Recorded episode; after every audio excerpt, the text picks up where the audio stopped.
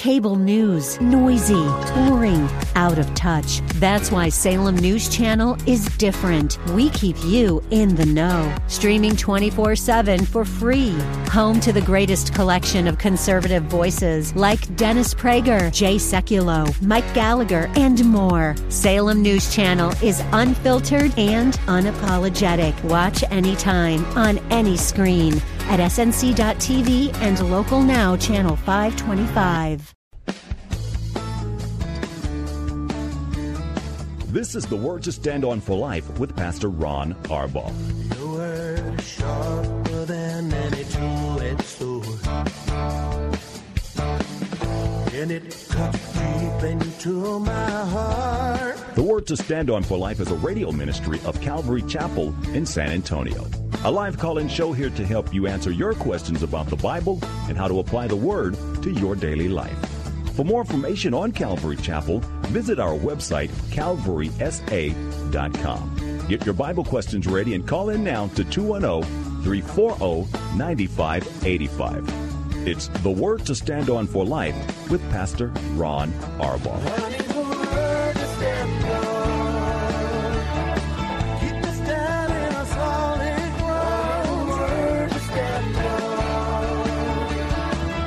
Welcome to the program. It's Tuesday. That means you're listening to AM 630, The Word. And at 4 o'clock every day, it's the Word to Stand On for Life. Hi, I'm Pastor Ron Arbaugh from Calvary Chapel in San Antonio, Texas. And we're here every day to take your phone calls and answer your Bible questions or life questions or whatever you're going through. We'll do the best that we can to answer whatever's on your heart.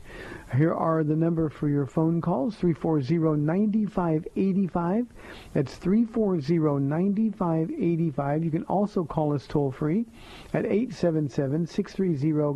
877-630-KSLR at 630-5757. You can email questions to us by emailing questions at calvarysa.com or you can send them in via our free Calvary Chapel mobile app. If you are driving in your car, please be careful, but the safest way to call is using the free KSLR mobile app. Uh, just hit the call now button and you'll be connected directly to our studio producer. Now, normally I say there's not a lot going on on Tuesdays, uh, and there isn't, at least not here at the church, so we're going to get right to the questions. But let me take just a couple of minutes to share a broken heart with you. Paula and I uh, were subpoenaed as witnesses uh, at a court hearing, and um, there, there's nothing that is as soul crunching as spending a day in the legal system.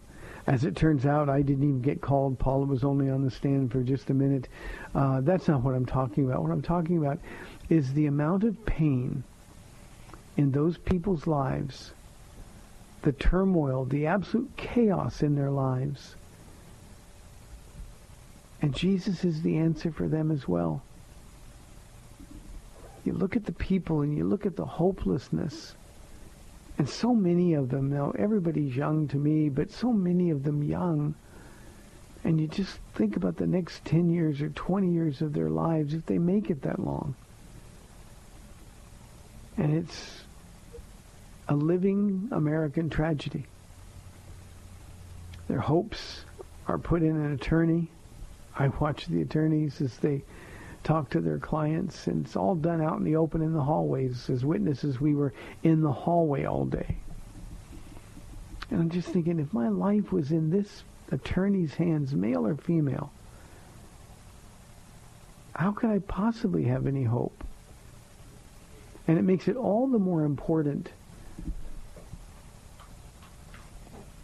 to share our faith with people. Now, a courtroom obviously is not a good place to do it. But all around us are people whose lives are falling apart before their eyes. I mean, falling apart. I watched young moms with babies by men they're not married to, struggling for child support. I see men who, well, I didn't actually see them because they didn't show up, but, but the conversation is about men who didn't even bother to show up for their hearings because they're not going to pay child support. And I just think, what kind of life is this? And I got to tell you, my heart was broken today over and over and over again. We need to be active in sharing our faith. That's what Paul writes to Philemon in verse 6. But we really need to care about the lost. Our world is broken. Our world is badly broken, and we Christians alone have the answers. Okay, I'll get off my soapbox and get to some questions. 340-9585 for your calls and questions. Here is a question uh, from Richard from our mobile app. Uh, he says, can you explain the meaning of 1 Timothy, verse 14 and 15, particularly the part where it says women will be saved through childbearing? Richard, that's one of the worst questions that any pastor ever gets because the, the honest truth is um, uh, I just wish Paul hadn't written that because there's no way to know what he meant for sure. If you read 10 different scholars, you're going to get 10 different answers. And I don't have any special revelation regarding this verse. This is just one of those those uh, uh, mysteries that we're going to have to be content to wait until we get to heaven. Now, uh, we can talk, Richard, about what it does not mean. We what we know it cannot mean. It cannot mean that you get saved if you have a baby. So clearly, that's not the case. Um, Paul is writing to people who are saved already. But clearly, the reference to the Garden of Eden uh, has importance. Uh, we're just not sure what it is. Um, let me just share my heart a little bit. Before the fall, childbirth was um, supposed to be easy, even pleasant. Uh, but sin ruined it.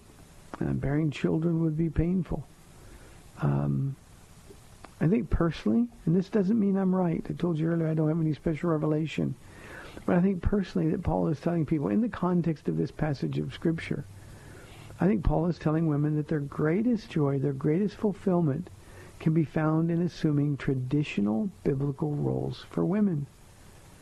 We also have to remember, Richard, that this is a general principle because not all women can have children.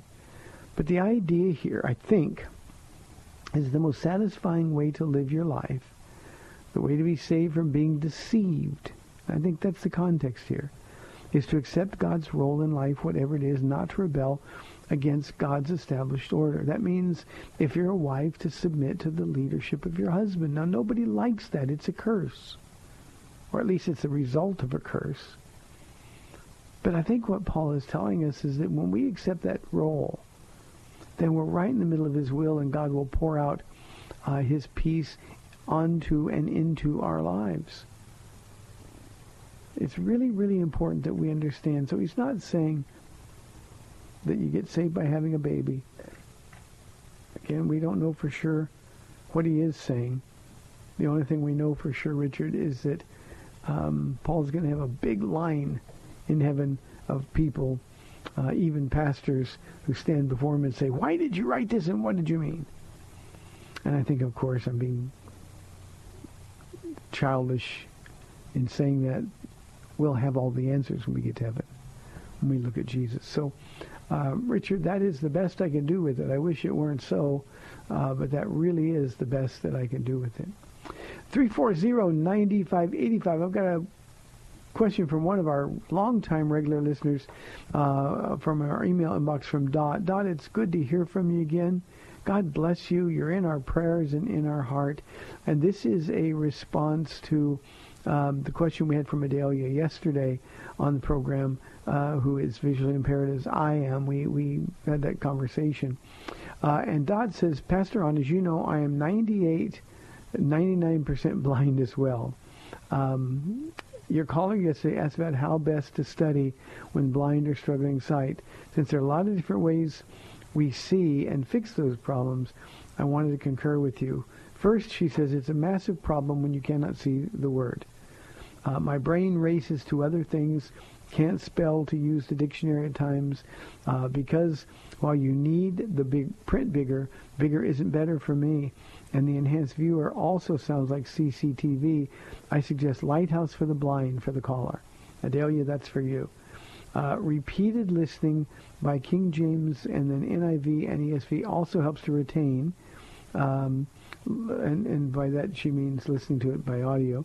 Uh, Lighthouse for the Blind has a senior program as well, which is a separate budget from rehab to working. I hope this helps someone. Uh, I love the program, so keep up the great ministry. Dot. P.S. I think we have to constantly pray for the enemy who would hamper our learning. It re- remains a battle, but Christ has already won the battle. Uh, Dot, God bless you. Thank you for that. Let me make a couple of comments. Um, my vision is actually getting worse. Um, when Dot says it's a massive problem when you cannot see the word, it's a massive problem when you can't see anything. Uh, I was walking downstairs today at the courthouse and and I couldn't see them. Um, um, people are all the time. Now these are small things, but people all the time saying, "Oh, look at this picture I got," and showing me their phone, a picture that was sent, and I can't see it.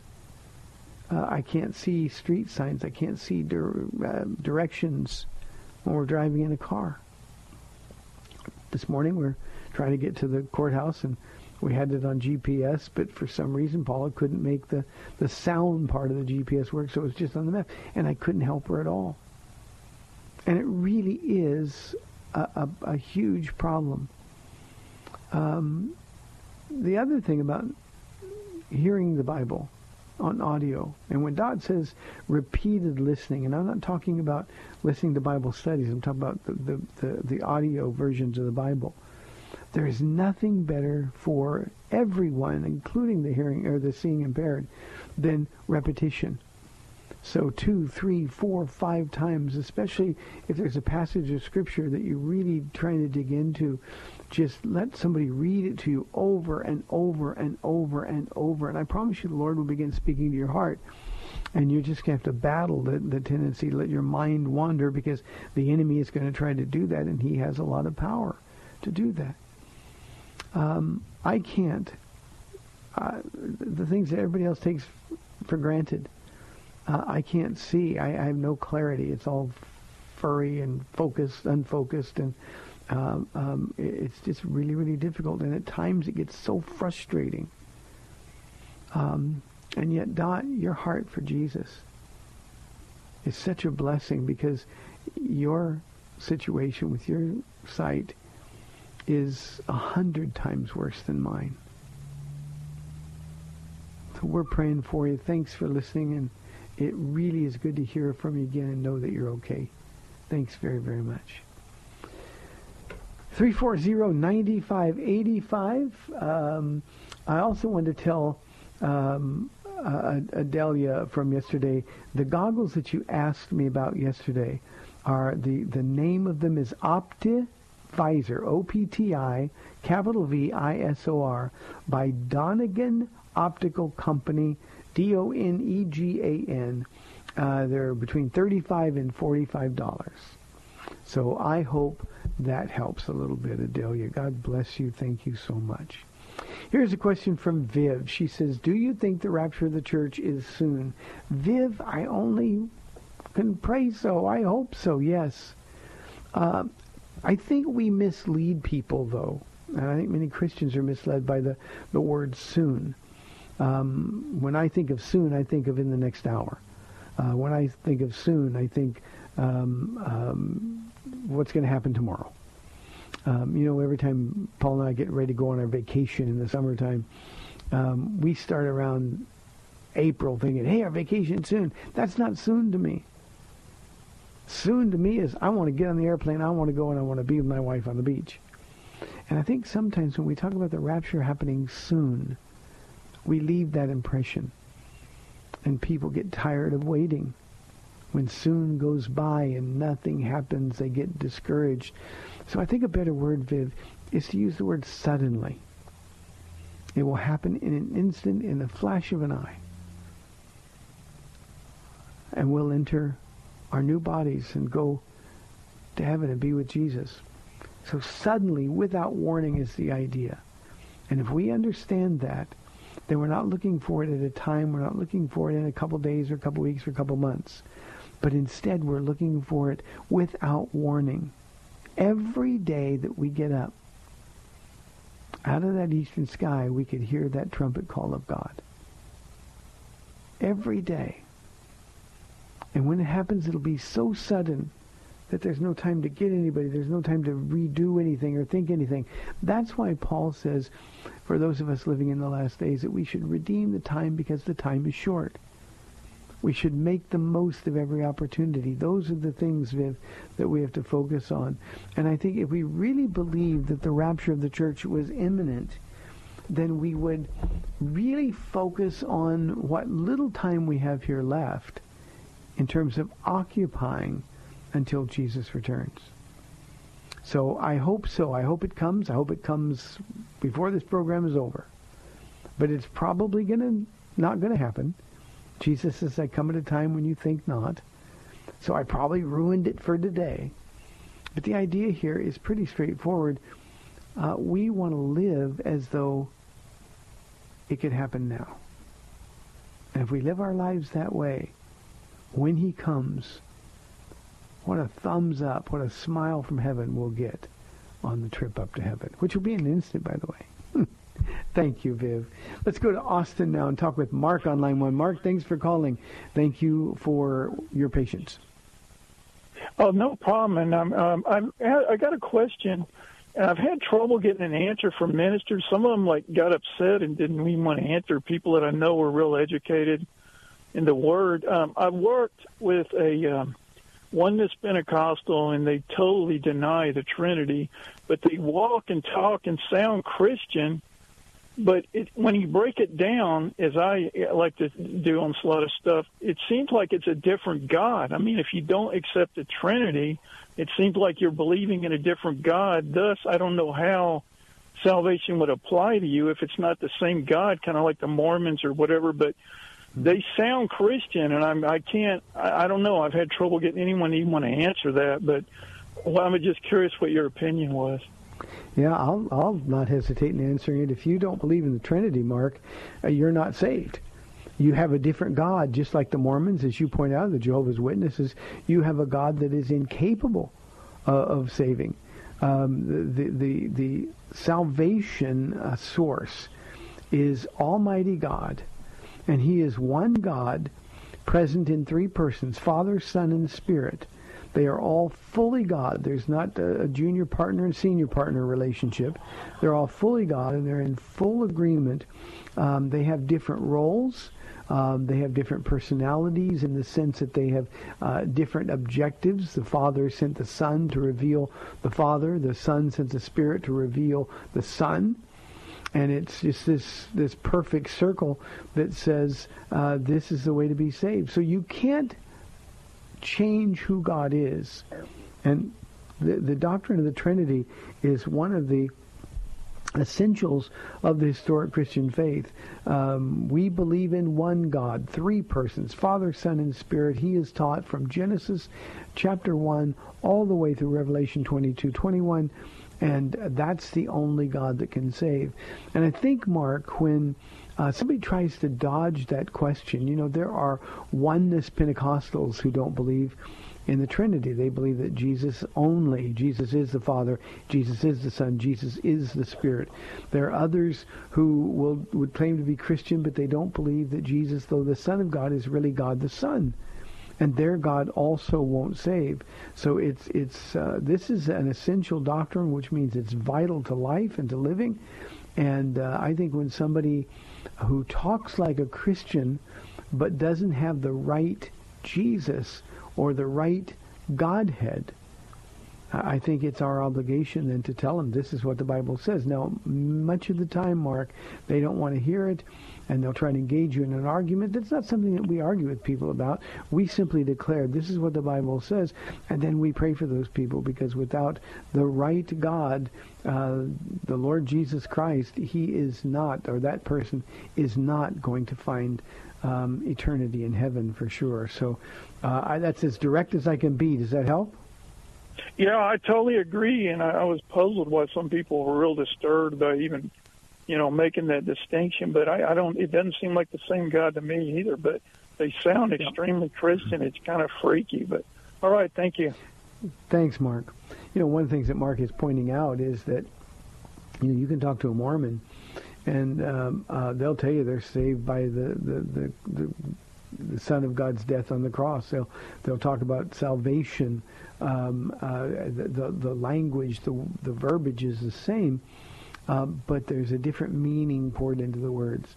So this isn't something that we should ever hesitate on at all. We we need to be very direct, very straightforward in presenting uh, the fullness of the Godhead in bodily form. Uh, Colossians uh, chapter 2 talks about uh, the Father, Son, and Spirit. That is the fullness of the Godhead in bodily form. That's the Spirit of God in us. Paul says the hope of glory. Christ in us, the hope of glory. So just don't listen if somebody's trying to represent a God that's different than the one imposed on us and to us in Scripture. 340-9585 for your calls. Here's an anonymous question just called into the studio. Uh, what do you do when someone in your circle is having an affair? Is it my responsibility to speak on it, or should I mind my business? Anonymous, I'm going to give you two answers. Uh, first answer, if the person having an affair is not a Christian, then your responsibility as a Christian is to go to that person and say, I know what's happening. This is wrong. And then instead of telling them they need to stop, what you tell them is that they need Jesus. And you proclaim the gospel to them. Period. There's no excuse for cheating on your husband or cheating on your wife. So when someone in your social circle, because you care about them, you've got to tell them. Now, if that person is a professing Christian, you have to be even more direct. You see, this isn't something that we can just sort of turn a blind eye to and say, well, you know, it's it's not my fault. Imagine if this person, I'm going to um, um, just use gender roles, uh, not knowing which gender you are. But but let's just say that you're a, a, a godly man, and a friend of yours. Uh, you're friends with uh, husband and wife. You and your wife are friends of theirs. Uh, eventually, the affair is going to come out. Uh, how would you explain to the victim of the affair that you knew about it, and yet you called them friend but didn't tell them about it? You see, remember, we're doing all things to honor the Lord. So you've got to say something about it. If it's a Christian, you go to him, Matthew 18 says, and you tell him of his sin or her sin. Just between the two of you, you demand repentance. I've had this happen, Anonymous, and I've gone to people and say, look, uh, you're having an affair. I heard that from a somebody who, who, who knew, and you, I thought you were a Christian. I'm a Christian. Well, no, you're not. How could a Christian do what you're doing? And I want them to question their salvation because the Bible says if you're sexually immoral, if that's the way you live your life in that unrepentant sin, you'll not inherit the kingdom of God. And I don't want to soften that. I want people to be very uncomfortable in their sin. So I would first say that, and then I would tell him or her that now you've got to confess this to your to your spouse. And if you don't, I will. And um, I've had to do that as well. But you see, that's our responsibility. Now, here's the problem, Anonymous. It's going to cost you friends. But Jesus, who's your real friend, will be so proud of you. And if people start talking badly about you, if people don't like you anymore, they don't include you in that social circle any longer, you can count that as joy because you're suffering reproach to honor the name of Jesus Christ. Jesus said, blessed are you. That word in Greek is happy. Happy are you if you're persecuted for righteousness' sake. It did not say, Jesus did not say that you will feel happy or you'll feel blessed. He just said that you would be happy, that you would be blessed. And that's when we have to walk by faith. Uh, when you turn a blind eye to sin, make it, you know, mind my own business. When you do that, you're enabling somebody who you, you claim to care about to fall further and further into the trap of Satan. So these are things that we have to talk about. And we do it because we love God. We do it because we love the people.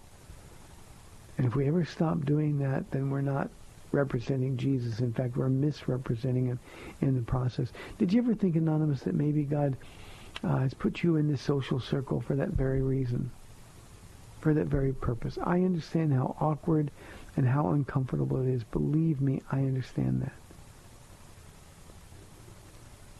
But we decide between going along to get along and being pleasing to our Lord.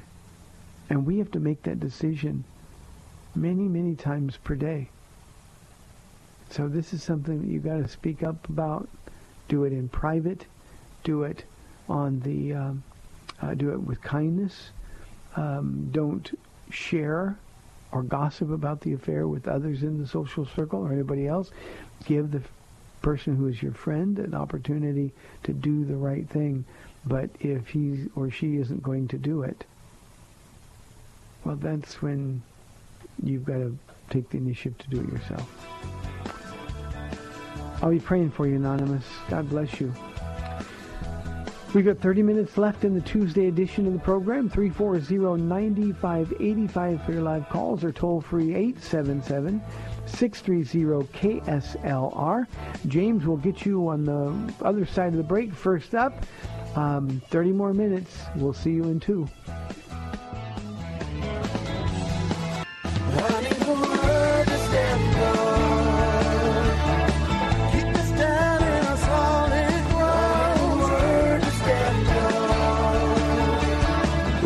Back to the Word to Stand On for Life. We're taking your calls at 340-9585 or toll free 877-630 KSLR. Now, here's Pastor Ron Arbaugh. Welcome back to the second half of the program. 340-9585 or toll free 877-630-5757. Let's go to San Antonio and talk with James. James, thanks for holding over the break. You're on the air. Thank you, Pastor Ron, for taking my call. I had a quick question on the uh, fraternal Masonic lodges and their members holding uh, key position in churches. Um, James, all I can tell you is that would never happen here at Calvary Chapel, San Antonio. Um, the the the um, um, Mason, being a Mason is not consistent with being a Christian. Uh, I don't go as far as some and to say that it is uh, of the devil and it's uh, it, it is uh, uh, uh, heresy. Um, you know, I think in most people's hearts and minds, James, they're they're just a a social club that does a lot of good in the community. Um, but but the deeper you go into the Masonic Lodge, um, the the more secrets there are to keep. There are more mysteries that are revealed. Uh, and and clearly the the Masons. Um, I actually have a paper that's written on this. I haven't looked at it for a long time, so I'd have to look at it to refresh my mind. But um, uh, so much of what they believe is antithetical, and uh, I could not, in good conscience, at all have anybody in leadership who is a part of the Masonic Lodge. Uh, at the same time, if we have people uh, and I don't believe that we do right now at our church. But if I had people in the church who are part of the Masons, I would personally talk to them about it uh, and ask them um, about the inconsistencies between what the Masons um, emphasize and and what Jesus tells us in our in our Bibles to be and to do. So I, I don't think there's uh, um, I don't think it's consistent. Uh, I certainly wouldn't permit it. Uh, I, I say that all the while knowing that um, many, many, many, many pastors and church boards would consider this such a nitpicky, minor issue. I disagree with them. I disagree with them strongly. Um, but but I think it's it's a little bit sad um, that we're so willing to compromise as Christians. But when we compromise the leadership in the church, I think that is almost a death blow to to to being fruitful in our ministry for the Lord. So that's the best I can do with it, James. I do have a lot of information. Um, I just haven't looked at it long enough to, to, to have it at the recall. Did that help at all? I should thank you for your time. Okay. My pleasure, James. Thank you. 340-9585. You know, one of the things that we have to deal with as Christians is is are we sold out for Jesus? Or are we compromising our walk with worldly things, even if those things do good? So I think we have to be really, really careful. Be careful on the opposite end of that too, with the conspiracy theorists and and um, um, just the Bible. If you know the Bible, uh, I don't think you could be a Mason. Here's an anonymous question. How could a loving God allow believers, Christians, to get Alzheimer's? Anonymous, um, God doesn't cause the Alzheimer's. We live in a fallen world. Uh, our brains have been corrupted. Our bodies have been corrupted by sin. And it happens to everybody. It happens to believers and unbelievers alike.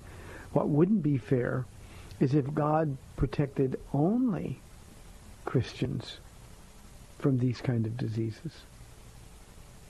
So think about that for a moment. Whenever anybody asks, how could a loving God do something, allow something? They don't really know. This is a question, Anonymous, that indicates you don't know God. You don't know him at all. Uh, I've and one of the most painful things I've ever been through is dealing with this insidious illness over the years. And for me and for Paula, it goes way back into our nursing home ministry before I even went away to Bible college. Um, there, there were, and the enemy is relentless in attacking them. But here's what I can tell you. God is a God of love, and he's a God of mercy. And at one point in their battle with Alzheimer's, and this could be true of every disease, especially those that are debilitating, God is going to deliver them all completely. And when that Alzheimer's patient leaves the tent of this body and goes into the presence of the Lord, you know what he's not or what she's not going to ask? They're not going to ask, why did you let me do this? Because when they look into those eyes, when they look into that face shining like the sun in all of its brilliance, everything will be perfectly clear. Everything will be perfectly just. Sometimes, Anonymous, we Christians treat God like we should be exempt from the suffering that other people go through. And that's not a biblical notion. That there's, there's no biblical reason to hold on to that belief. And I've watched men and women both who loved Jesus and served him fruitfully fall victims to this disease. And it is the hardest thing to watch of all, personally for me, out of all the things I've dealt with in our 22 and a half years here. Those Alzheimer's victims are the most difficult. When somebody who is bright and smart and had a godly mind starts to lose it, it is tragic. But remember, the one who understands them, the one who's with them in their pain, in their confusion, and by the way, the same one who's with the, the loved ones who are hurting in a different way, and sometimes even more deeply because they have the full awareness of what's going on. Jesus is there for them. And he comes alongside and he grieves, he strengthens, he encourages, he enables. So don't challenge whether or not God is a God of love. Anonymous, please hear this.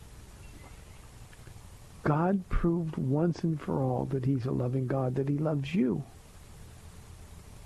And he proved it by climbing on a cross for you. They didn't put him there. He went there willingly. He could have called down 12 legions of angels, but because he loved you so much, he chose not to. He chose to be separated from his Father for the only time in eternity. Can you imagine the blackness of his soul, of the human Jesus, that moment that he was forsaken by his Father? He chose to deal with finality something an infinite God couldn't possibly understand. And while he could have prevented it, he made the choice because he loved you. He allowed them to hammer those hands and nails into his feet. And uh, those, uh, I'm sorry, those nails into his hands and feet. For you, he allowed them to spit in his face, taking the shame that was the greatest indignity in a Jewish culture. He became undignified because he loves you, because he didn't want you to be ashamed. He let them beat his face mercilessly to the point it wasn't recognizable as human. When they took that bag off, can you imagine? He did that for you because he loved you. And then finally, because he couldn't imagine the possibility of eternity without you, he died. I'm going to use a King James word. He showed you the uttermost of his love. That settles the issue once and for all of whether or not this is a loving God. And I think, Anonymous, what we need to do is we need to be more realistic about the world that we live in. Instead of blaming God for things like this, we blame sin. It is always frustrating to me. And I understand grief, and I know God doesn't get his feelings hurt. But it's frustrating to me personally when I hear Christians who know better allow their circumstances to change things. Today, news comes from another mass shooting in Northern California. Uh, I, I just looked at the headlines. I don't even know uh, how many are dead. Some children were shot, but but I don't think any of the children are dead. But we look at this. Well, well, how could a loving God do that? We don't blame God for those things. Physically, emotionally, spiritually, in all ways, our world is corrupted by sin. And Jesus is the answer for that. We need to remember that he provided. Provided a way out. So, Anonymous, I hope that gives you a little bit better understanding about whether or not God is loving. Oh, breaks my heart. 340-9585. Here's a question from Ted. Uh, Ted says, Orthodox Christians don't believe in a penal substitutionary atonement. Why is it important in terms of doctrine? Ted, these are some of the things that are really hard for me to, to, to understand. Uh, the, the penal substitutionary atonement of Christ is essential to our faith. And yet I do know Orthodox Christians, knowing they don't believe in that, uh, and yet I believe they're saved. But the reason it's important is because somebody has to pay the price for your sins. Somebody has to face the wrath of God. And that's why Jesus had to be the substitute for you and for me. And I think in many cases, especially with the Orthodox Christians that I know, most of them don't understand what they believe any better or any more than we who are Christians understand what we believe. I mean, think about it. We would need a radio show like this one if people really studied their doctrine and understood who Jesus was, what he's done, the finality of it, and believed it. Well, I think there's a lot of people that grow up in an Orthodox household. It's a very religious, liturgical church. And they don't ask the questions. They just accept that's the doctrine. But if you don't believe in substitutionary atonement, penal substitutionary atonement, I think you need to examine your heart. Because who died in your place? Who was judged in your place? It's a doctrine that's so important. There's a New Testament scholar at the Episcopal Church uh, named N.T. Wright. Many of you are familiar with his writings. He can be seen on YouTube. He's sort of a, a, a current day sensation uh, of the, the social media group. But he's just not right about not buying penal substitutionary atonement.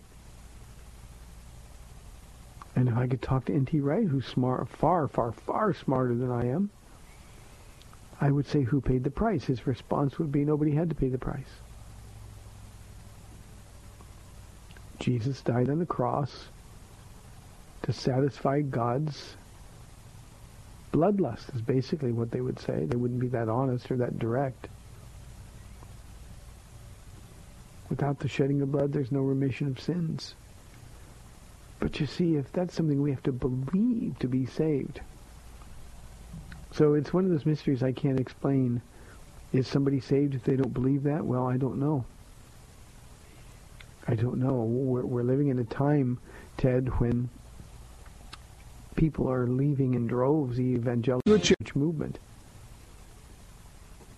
In large part because of our fascination with Republican politics. And they're chasing more liturgy. And in the process, they change what they believe. Are they saved? Well, if they ever were, they are. Let me say one other thing about this. And this is the mystery. Remember, it wasn't too many years ago that a whole bunch of Coptic Christians were beheaded on a beach by ISIS. All those Coptic Christians had to do was deny Jesus. Now, their doctrine says, I don't believe in the penal substitutionary atonement of Christ.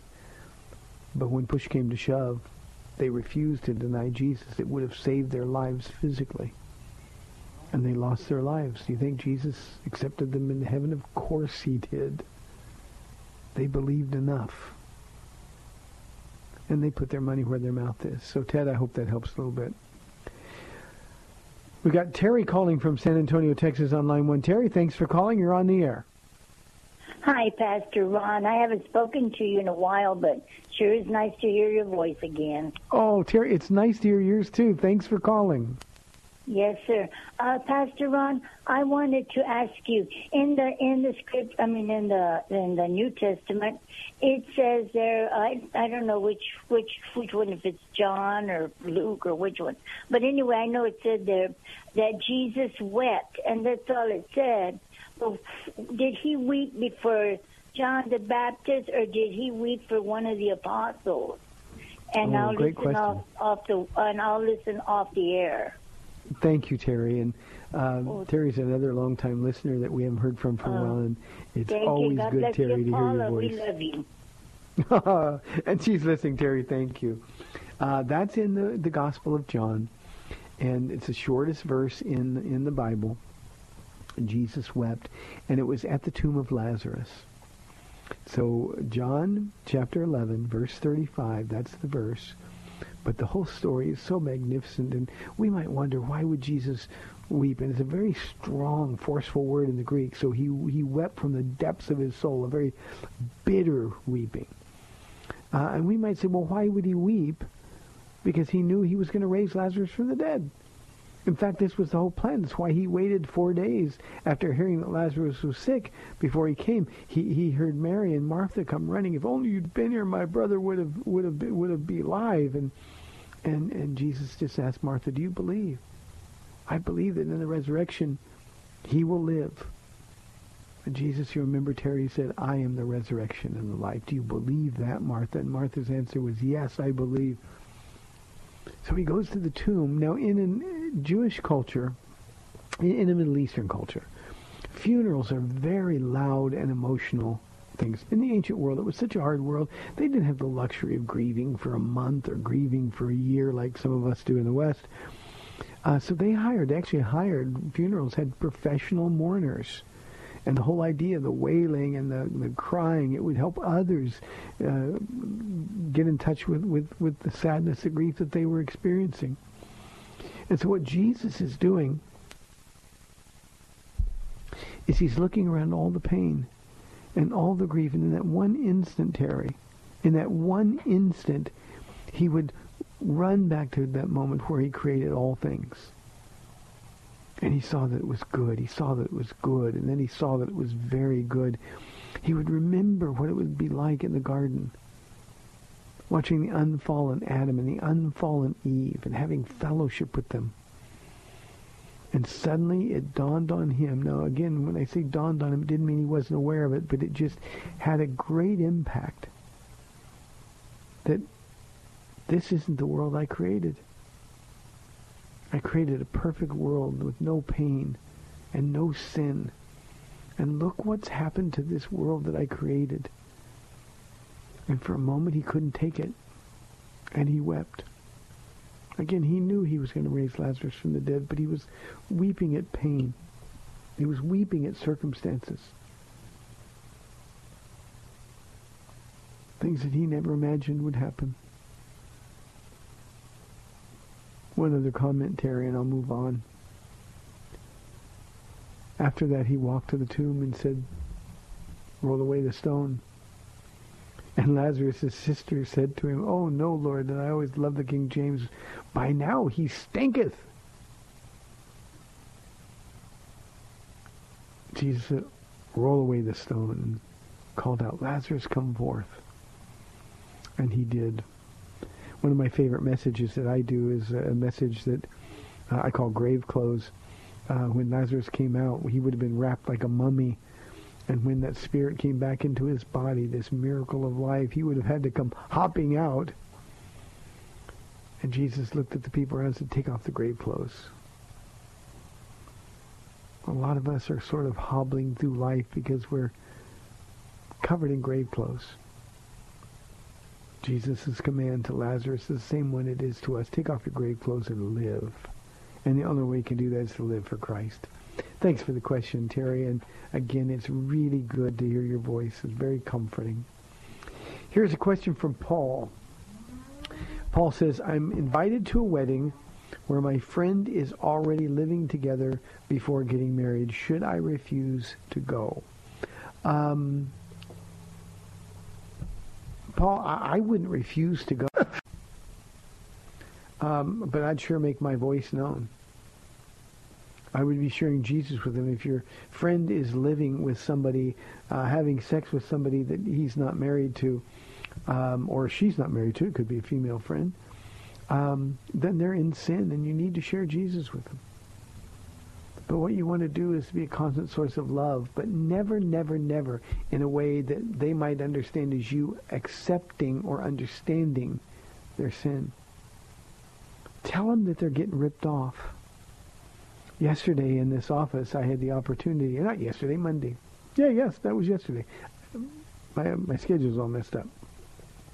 Uh, I had a, a young couple, uh, man and woman in their mid-20s. Uh, they're getting married in February. Uh, and I didn't have to ask them about sexual purity. They brought it up. They're going to wait until their wedding night both of them have walked with the Lord the entire time they've been together. And they're committed to being virgins when they marry. And the world looks at them like, how could you do that? I mean, how do you know it's even going to work? Well, see, they trust the Lord. And you need to share those kind of stories. Imagine how special it is. It's almost as though on a wedding night, Jesus hands the groom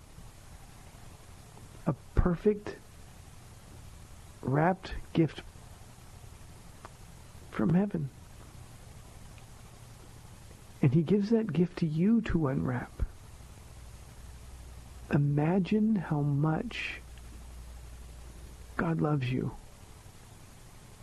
as you unwrap that gift. If the gift has already been unwrapped, if the two of you are already having sex, you're missing out. So I would probably go because this is a friend you're praying for, but this is a friend who your very presence in his or her life would be a reminder of their sin, and the Holy Spirit will use that. Now, Paul, you didn't mention this, but, but I would not be in the wedding court. Now, this is just me personally. I wouldn't be in the wedding court. But you know what I would do after the wedding when the pastor finally says, I now pronounce you husband and wife?